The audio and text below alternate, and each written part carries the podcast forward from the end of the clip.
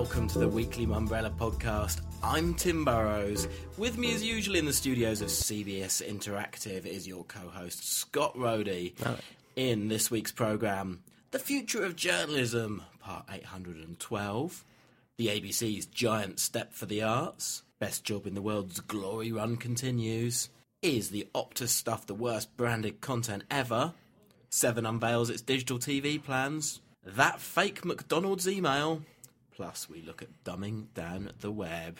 Scott, welcome along. Um, No problem. How are you, I- Tim? I'm excellent. Thank you very much. Now, the big question, which I think has been occupying Media Land for the last couple of weeks at least, is has Scott yet thought of a name for his new agency? Um, I have thought of one. Um, I've thought of over 400, but yeah, I've thought I've kind of condensed it down to one. Well, which- let's brainstorm it now, shall we? no, let's not. I actually have one, um, and we're just going through the process of setting up at the moment. So hopefully, the website website will be up in the next uh, week or two, and uh, everyone else, once the I's are dotted and the T's are crossed, we'll be ready to roll. Which is a relief because people, you know, can sometimes name their children, which I think was more important in a in a matter of mere hours. Anyway, to today's uh, topics. First one, um, putting aside your PR head for a moment and putting back on your journalism head, if you can remember that.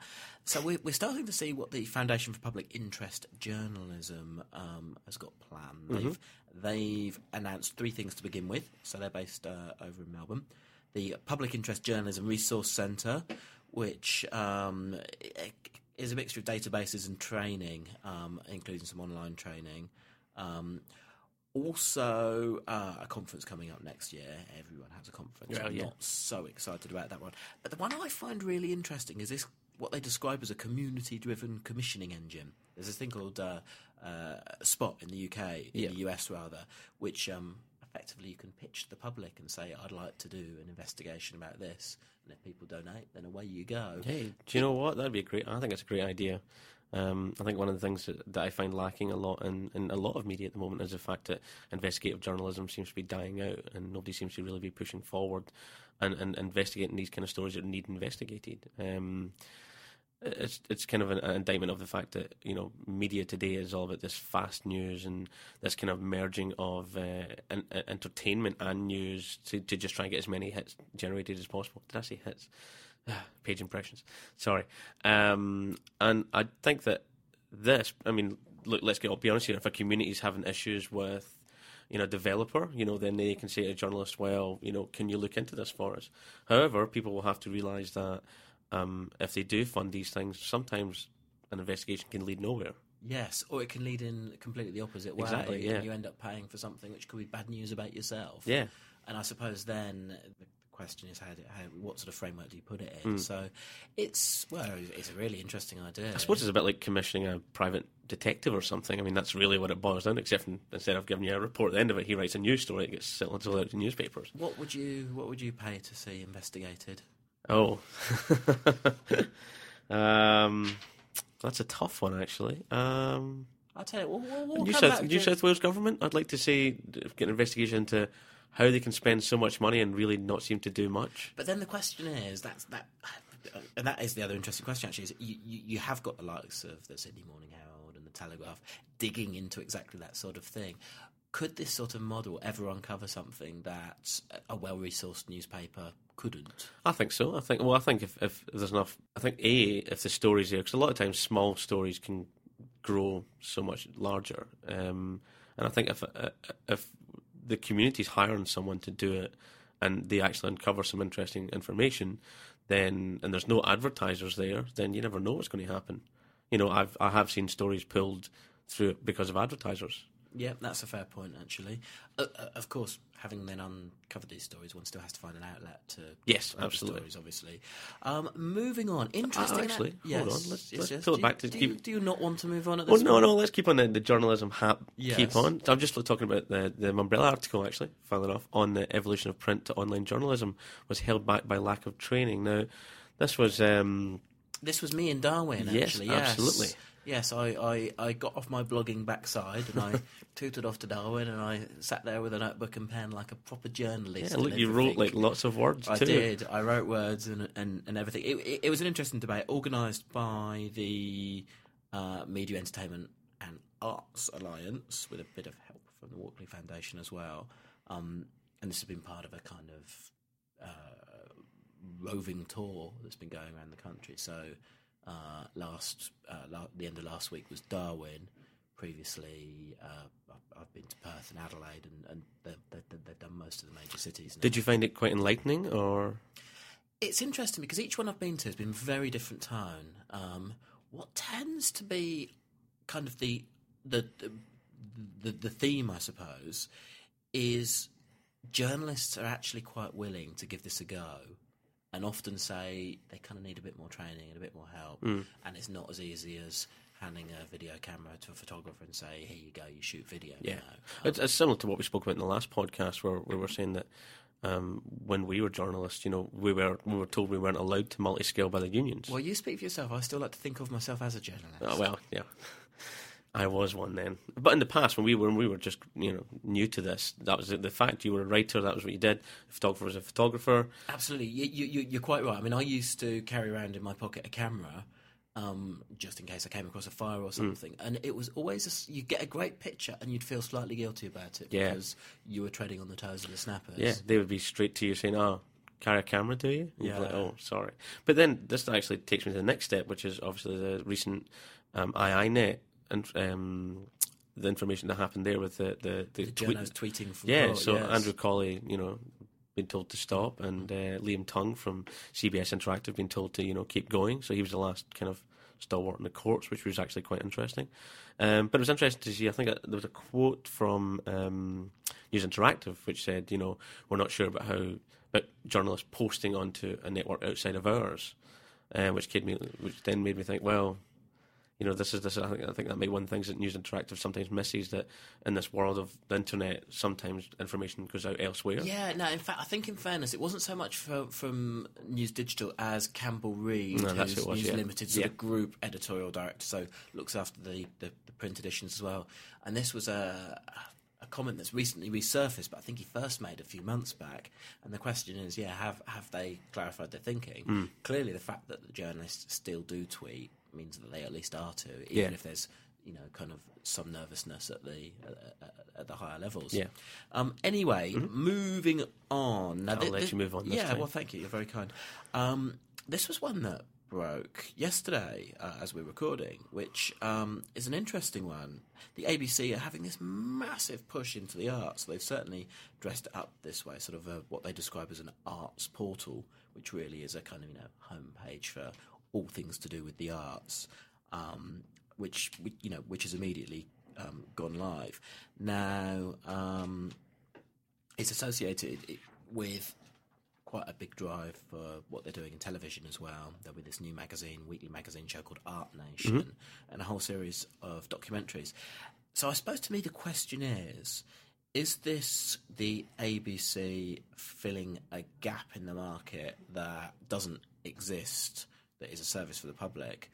Or is this exactly the sort of thing that commercially funded, advertising funded um, uh, uh, broadcasters or publishers should be doing or could be doing if the ABC wasn't putting their size 12s all over it? Well, I think I think I mean good on ABC straight off the bat for actually you know taking a stand on this and and, and doing it because it has been sadly remiss in today's uh, media.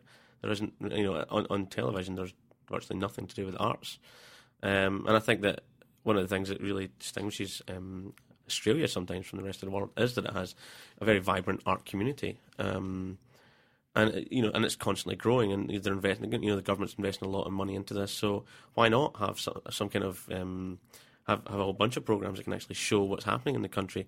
And I suppose as part of the ABC's remit to do this, which I think they've been missing. Um, but you know, I, I don't really see many of the big um, channels doing it. I think so. I think that yeah, let them put their Drive Twelves all over it. Say you run, you know, an art magazine, it's got a nice little website with a nice little audience. You're going to be a bit nervous at this point, aren't you? That Um, I don't think so. Head off to the ABC. No, I think I think if your website's good enough, I mean, this is the key, isn't it? We all live in a world where if your content's good enough, people will go. If people already use that website, then I don't see if it's good enough and it's got constant information, then it should be getting the word out there. I don't think I wouldn't be. I, I wouldn't be nervous personally. I'd just make sure my game was good. A, a quick change of gear again now. Um, best job in the world. Ah, Um, the best job in the world. Do you know what? It's not stopped winning awards. This it was. It broke probably. At, I think it was just at the very beginning of the year, probably in Hmm. January, maybe even in December. This idea win the best job in the world, caretaker of the island. I think the guy was on Oprah this week, was he, or something? Oh, was he Ben Southall? I didn't realise that. I saw I saw Yes. some. Like, I didn't actually go because I, I just couldn't watch Oprah. But yeah, I, I, that, I was led to believe that he was on the show or something, which is great for you know Yeah, it's for been tourism. Great. It's been great publicity. There was brilliant PR right the way along. Lot, you know, won loads of awards at Cannes as well as you know, Mm. brilliant PR idea. And it's now won um, the top prize at the Caxton Awards, which Yep. happened at the, the weekend. There was one un- slightly unfortunate incident to the Caxton Awards, which was that the keynote speaker didn't turn up because. Oh, I saw that. Yeah. Yes, forgot to get a visa for Australia. See, that's a, that's a mistake right off the bat there. That is a very subtle mistake. I'd love to know whose fault it was. Um, one gets the impression the organisers feel that it's his fault, and he feels it's the organisers' fault. But, um, but we won't quite know that one. Anyway, despite the fact that they had no keynote speaker, they did give out their award, Caxton Awards.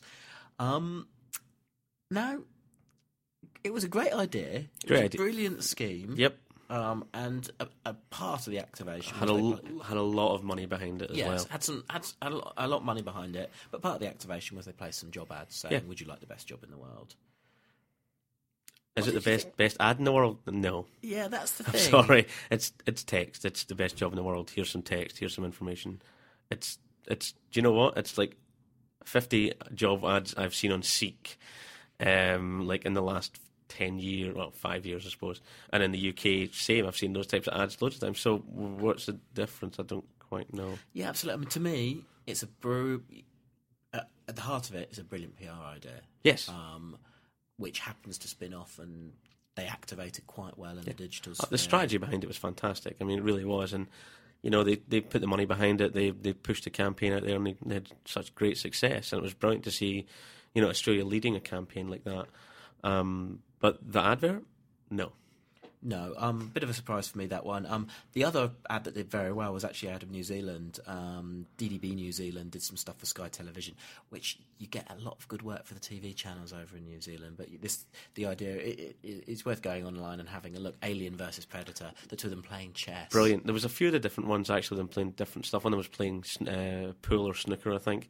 Loved them. Just really, really nicely done, unusual, and uh, you know, just something thinking out of the box type thing. Excellent, thank you for that. Um, the news that we were long awaiting has finally dropped. Seven are launching a digital channel. With the worst name I've heard in a long time. Now, just before we get into that, so this is going to be on Freeview. Yep. Um, allow me a little moan, On you, please. if, moan if away. you don't mind indulging me.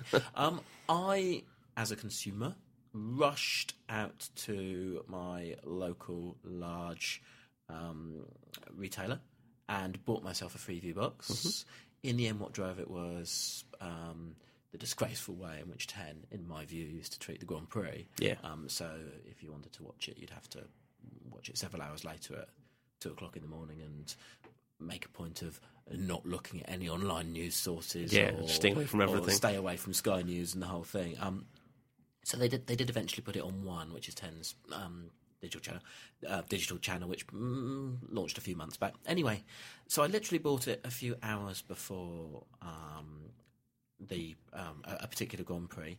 I tuned in my Freeview box last night, and it's died.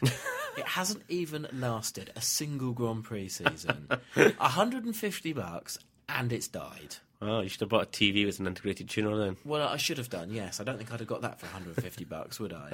So, um, yeah, it- was- great. I have to ask, was it a Digitech? It, do you know? I don't think strong? it was. I forget. I forget. It was. It was one of those cheap. And I knew it was going wrong for the moment I got it home, and the the you know the, the power arrangement cable thing didn't work, so I had to find an old one that happened to plug in. Oh. So from that point onwards, it kind of has been downhill. So um, should have a warranty. well, yes, but I doubt if I've still got that several months later. And Always collect your paperwork, Tim. Yeah, but also I just can't face going back to the retailer and doing it. Um, Well, so Mumbrella's I- successful. You can afford a new one. yeah, but I object. I I absolutely fundamentally fundamentally object to buying a piece of rubbish which will break down. In that case, you're going to miss out on 72. I am, yes. Um, I, I'm going to have to. Now, the question is, do they pronounce it 72 or 72? Well, I'm not sure. That's a weird thing. It's you know, it's fun- I don't know. It's digital channel 72, but you know, it's the number seven with the lettering two. It's well, I don't know. Every time I look at it, I keep going. I don't get this. Please. I suppose the one thing is you've got um, nine spin off is Go, which Yep. is again sort of general entertainment. Which is Um, actually enjoy sometimes, you know. I kick it on, and it's nice to actually have just some good programs rather than the dross that's sometimes on. Yeah, you're never more than half an hour away from an episode of MASH. Exactly, or. Seinfeld or something. It's great. Yeah. Um, and then Ten, as I'm mentioning, do their spin-off is called One. So the one thing that strategically Seven have done is they they've much more closely aligned the the channel with the main channel. But why not just do seven and two? You know, with the same font. Why not just that's that's the way I look upon it. If I, I don't really, I'm not a big fan of the the number and lettering next to each other when you're just talking about this, a channel. Or why not just come up with a new name for it? What about the actual programming itself? How do you feel about that? Is there anything to tickle your fancy? Uh, well, you know, I think having, um, I mean, look for some for the certain generations having lost uh, Heroes twenty four. You know, that's going to be fantastic. You know, it's going to drive a lot of traffic to it, um, and you know, oh yeah, Tom Williams. Yeah. yes, he's one of the faces of the channel. So, Yeah, um, he's he's you know you just kind of see him all the time, and you, yeah. So anyway, um, I yeah, it seems to have been well received though. Um, Oh, absolutely, yeah. And look, do you know, they found the right gap in the the more uh, you know, the more uh, more more choice there is for people out there, the better.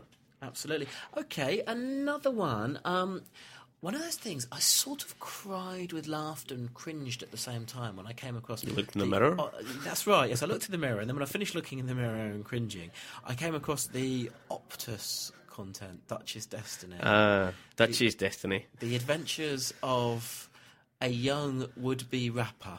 Not so much a would-be actor, though. I think No, his acting's might- atrocious. Might be one of the issues. so this is this is all available kind of on the web and on the V. I think it's um, I think it's uh, Optus YouTube's on YouTube. I think that's what it's called. Yeah. Yes, Oh, what I was saying, I think.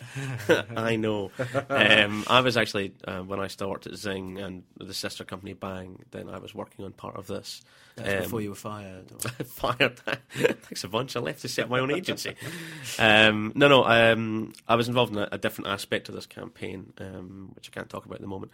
Uh, but it's very much different from what the actual Dutchies campaign was. Um, The thing to me is, it's it seems it feels like a good strategy. This idea that you you get to like this young person, you follow their adventures and their aspirations, you vote, and depending on which Yeah. way you vote, there are different outcomes. So you can watch a different. yeah, it's choose your own adventure TV. It is, Yeah. but my goodness, the acting. I mean, the acting is so bad.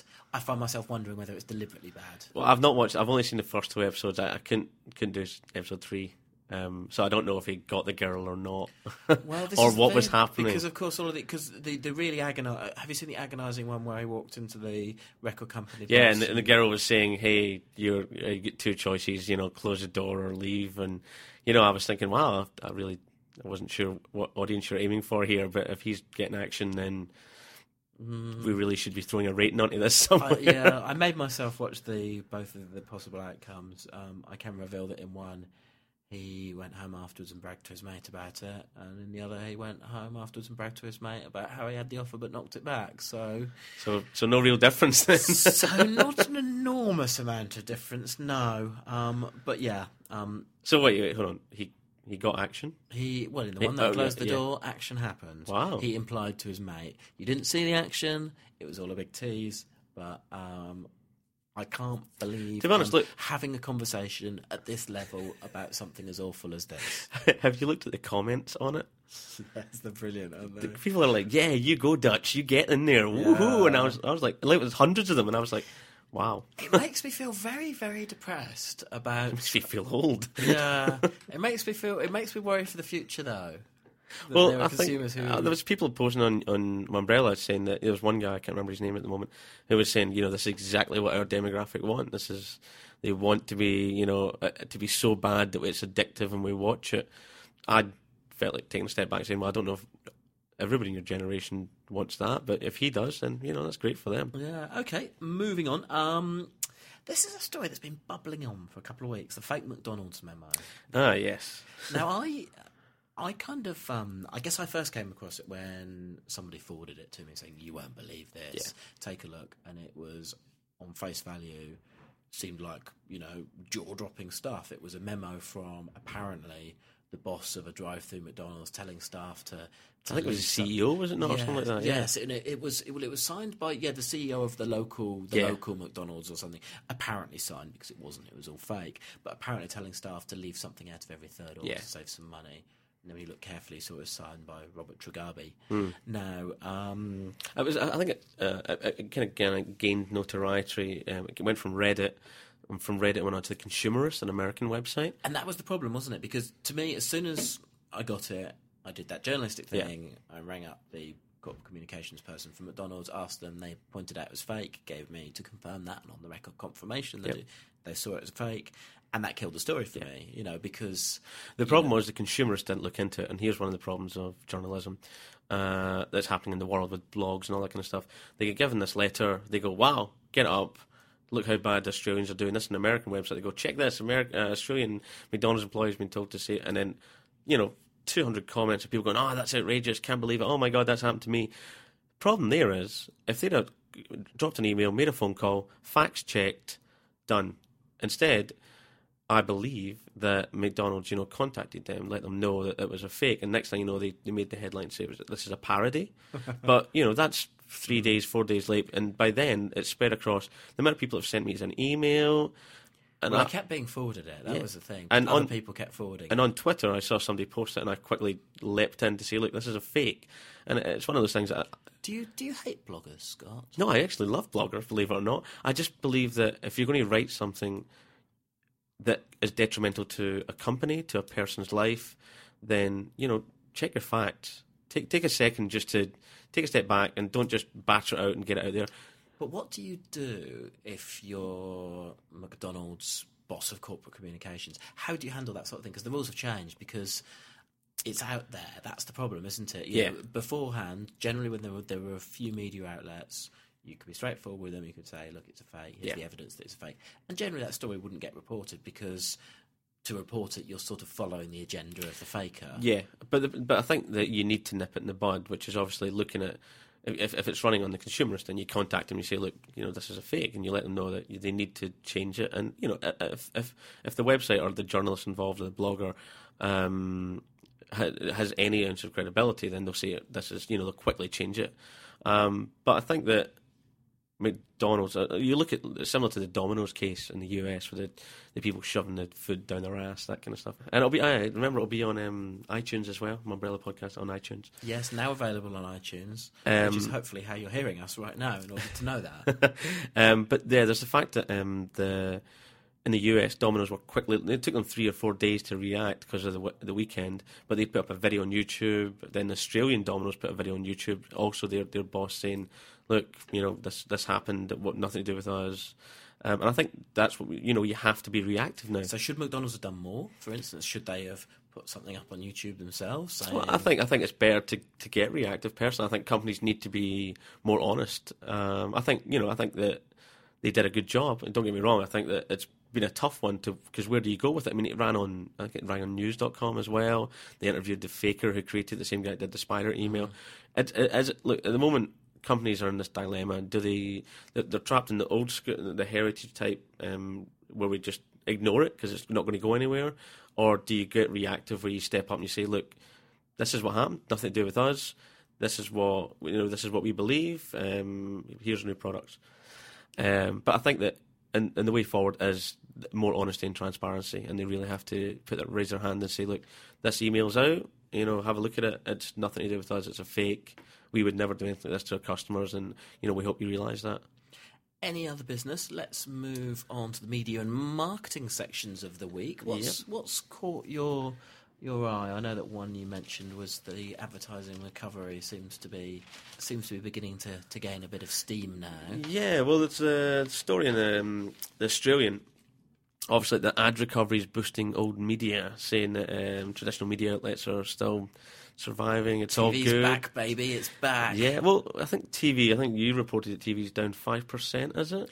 Down. Well, this is as these things always are. Much contested the figures, but the Uh, down overall, five million, I think. Yes, yes. The, the the overall television audience, average TV audience in peak time, which is and there are so many caveats here between from memory six and ten thirty p.m.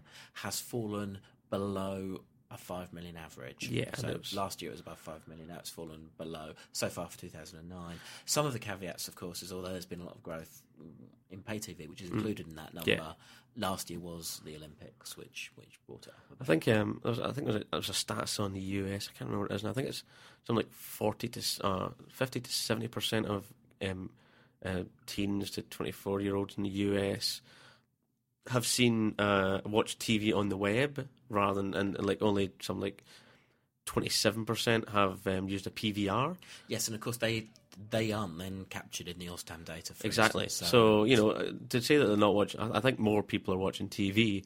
It's just they've got different mediums to get the TV programs. and the question is whether they're watching programs that have advertising attached. Yeah. which obviously then comes to the uh, I've always been intrigued, to be honest, in how they get the figures exactly.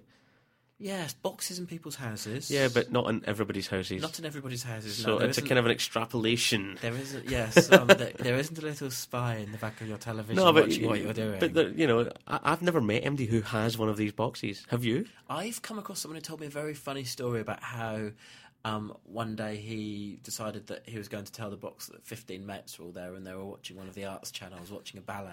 and sure enough, it shot up in the ratings. So, so one one box where you say, yes, we've got 15 people in the house at the moment, they were watching, uh, one can have an impact. Well, because I was thinking, because the stats are the average audience has fallen from 5 million to 227,868. I mean, it's down to that last person. How do they know? Yes, that is the issue because the, the, the, the daily ratings come in and they're to the nearest thousand, and of course, you know they're based very much on extrapolation. But that's that's the world of ratings. Mm. Well, but Well, that's, that's- also the world of statistics. That's why I like, you know, the world of online, because, you know, you've got measurement. You've got. you have, but you, you you will be aware that people do do surveys using online to extrapolate yes. bigger pictures. I'm aware of that. yes, Uh, I um, believe a lot of journalists, you know, use that kind of information. They certainly do. Now, um, another story. Fox has always Fox TV in the US has always tended to have a, a, a slightly awkward relationship with the You mean Democrat a, you mean a, a massive right wing bias?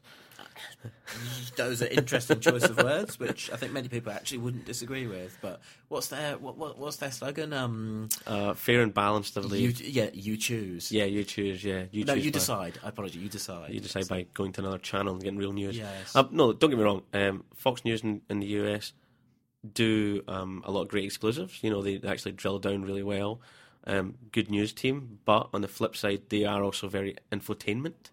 They have Glenn Beck and um, a few others, and Glenn Beck's a ranting lunatic in my eyes. And it tends to be the presenters Yeah. who, who who are the ones who have the views. It's almost the, the the reporters, the guys on the road, tend to be the more sort of straightforward reporters. Yeah. But you know, unashamedly, the presenters they're not hiding the fact that they've got a point of view. Exactly, and I think, but I think you know that's one of the things that journalists shouldn't have that point of view. Should be simply reporting the facts. Um, and I think that, thank, luckily, the Daily Show. Um, oh, well, actually, let's go cut back here. So basically, the White House has started to basically condemn uh, Fox, and they, there was an incident that two weeks ago where Obama spoke to I think six of the major networks and didn't speak to Fox. I was going to say it, said that he and I, I was amused by the story. It said that he went on every news program in the country on the Sunday. Yeah. which I actually found a little hard to believe that in a country of uh, however mil- two hundred million.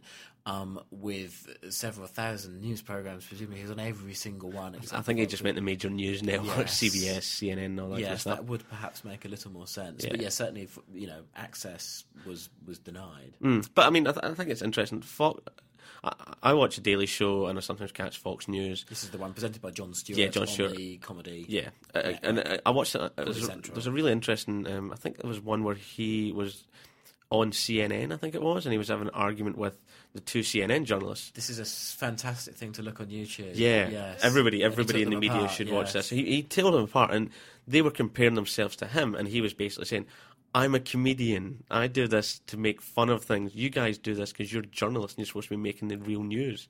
But Fox News, every time I've seen that, there was an incident. I think two weeks ago there was a march for gay right. Uh, for there was a march for the Glenn Beck's this this incident he's got at the moment. I think it's called uh, twelve eleven. It's it's how people were feeling after 9-11 or ten eleven or whatever it's called.